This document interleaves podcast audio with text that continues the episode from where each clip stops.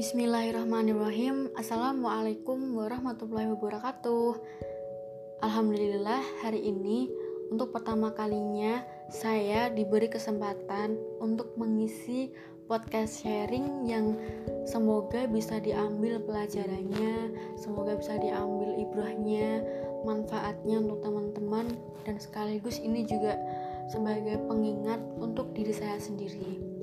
Nah, di sini saya ingin sharing sedikit saja mengenai yang mungkin teman-teman khususnya muslimah dan saya pun juga pernah mengalami hal ini. Dan pasti teman-teman udah tahu yaitu insecure atau insecurity.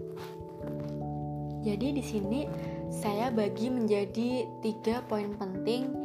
Yang pertama apa sih itu insecure kemudian yang kedua kenapa sih kita bisa insecure? Dan ketiga bagaimana solusinya? Dan langsung saja jadi teman-teman, insecure adalah perasaan tidak aman yang ada pada diri setiap manusia atau setiap orang. Dan tapi itu justru malah membuat kita terhambat atau kita malah nggak maju.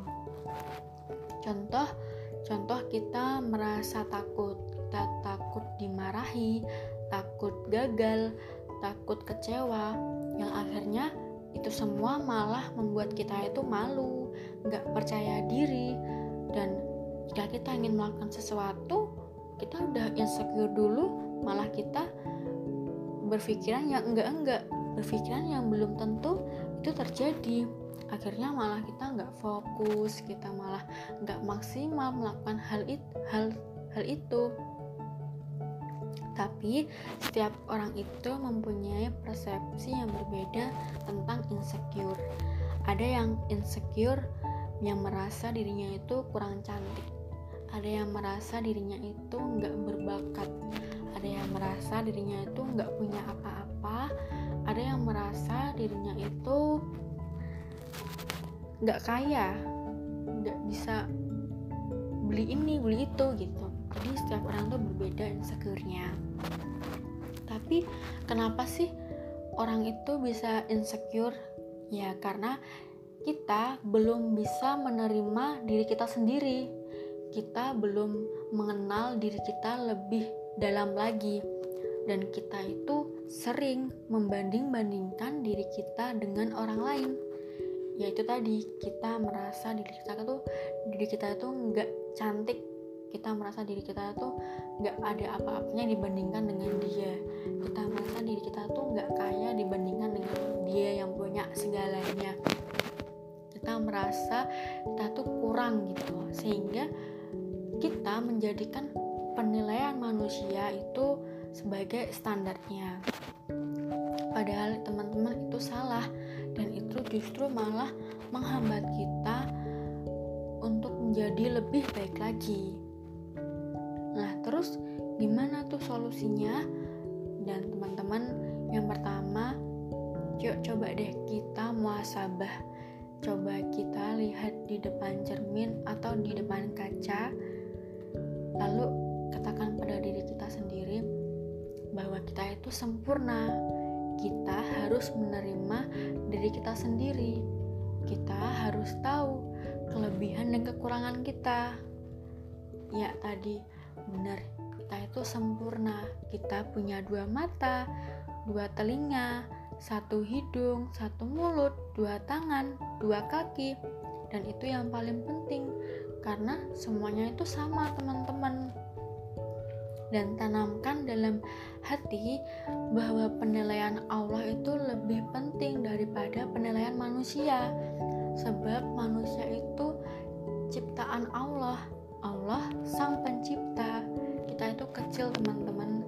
Tapi Allah maha besar karena Allah sang pencipta. Jadi jangan banding-bandingkan kita dengan orang lain. Tapi bandingkan diri kita dengan diri kita yang ada di masa lalu. Bandingkan diri kita di dua atau tiga tahun yang lalu. Misal diri diri kita ini misal kita dulu belum bisa masak tapi sekarang kita bisa masak. Nah itu suatu pencapaian yang bagus. Misal lagi dulu kita itu masih malu-malu ngomong di depan umum. Tapi sekarang kita udah bisa pede percaya diri ngomong di depan umum. Nah itu suatu peningkatan pencapaian kita yang bagus gitu. Kemudian saat kita berada di fase insecure ini coba deh kita ingat-ingat lagi pertanyaan yang mendasar ini. Dari mana kita berasal? Untuk apa sih kita hidup? Dan setelah kehidupan ini berakhir kita ini mau ke mana?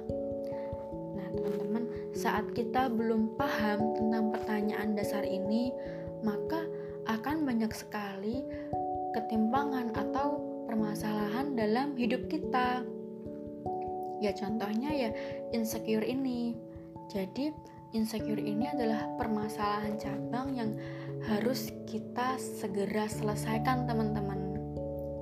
Nah, karena karena kita ini diciptakan oleh Allah Subhanahu wa taala pasti punya tujuan dan punya misi yaitu untuk beribadah kepada Allah.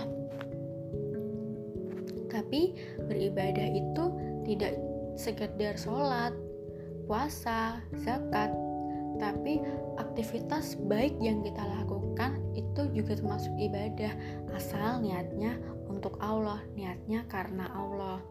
Contohnya kita bekerja, kita bekerja niatkan niatkan untuk Allah. Kita menghasilkan karya niatkan untuk beribadah kepada Allah yang nantinya insya Allah jika kita kembali kepada Allah maka masih ada pahala yang mengalir di diri kita gitu gitu. Dan dalam mencapai tujuan hidup kita itu dibekali oleh Allah potensi dan akal. Dan kita semua harus terus mengeksplor dan mencari potensi kita gitu teman-teman dan kita harus tahu peran apa yang akan kita ambil untuk kita hidup di dunia ini gitu misal kita tuh seneng banget melakukan sesuatu walaupun itu capek walaupun itu menguras tenaga, harta, tapi kita tuh senang. Nah, itu potensi kita dan jadikan potensi itu menjadi passion kita. Misal kalau kita nggak bisa di bidang ini, tapi passion kita di bidang, contohnya di bidang pendidikan di, di bidang anak-anak. Nah itu kita harus belajar harus kita harus gali lagi gimana sih caranya kita itu bisa ngomong bisa kita, gimana caranya kita bisa deket sama anak-anak gitu. Maka perlu ada effort yang besar perlu ada usaha yang besar agar kita tuh tahu di mana potensi kita passion kita. Jadi teman-teman kita harus tetap semangat. Nah kemudian kita itu harus cari lingkungan yang mendukung kamu untuk minimalisir rasa insecure kamu yang kemudian kamu ubah menjadi rasa syukur kamu di mana kamu bisa memberikan manfaat untuk orang banyak. Walaupun teman-teman belum ada lingkungan itu tapi teman-teman bisa menciptakan lingkungan yang teman-teman banget. Kamu kalau teman-teman bisa manfaat bisa mewarnai lingkungan itu menjadi lingkungan yang bermanfaat sesuai dengan potensi teman-teman jadi terus tingkatkan kualitas iman kita tingkatkan potensi kita, passion kita agar bermanfaat untuk orang lain dan terus berlatih ya. Dan jangan lupa untuk berdoa apa yang ingin kita apa yang kita inginkan, apa yang kita cita-citakan agar tercapai. Dan itu harus spesifik. Misal, ya Allah, aku ingin sekali supaya aku bisa bermanfaat untuk anak-anak, supaya aku bisa mengajari anak-anak. Nah, itu harus spesifik teman-teman sekian dari saya untuk sharing kali ini semoga bermanfaat dan semoga kita selalu istiqomah menjadi lebih baik lagi. Kurang lebihnya saya mohon maaf. Sekian dan assalamualaikum warahmatullahi wabarakatuh.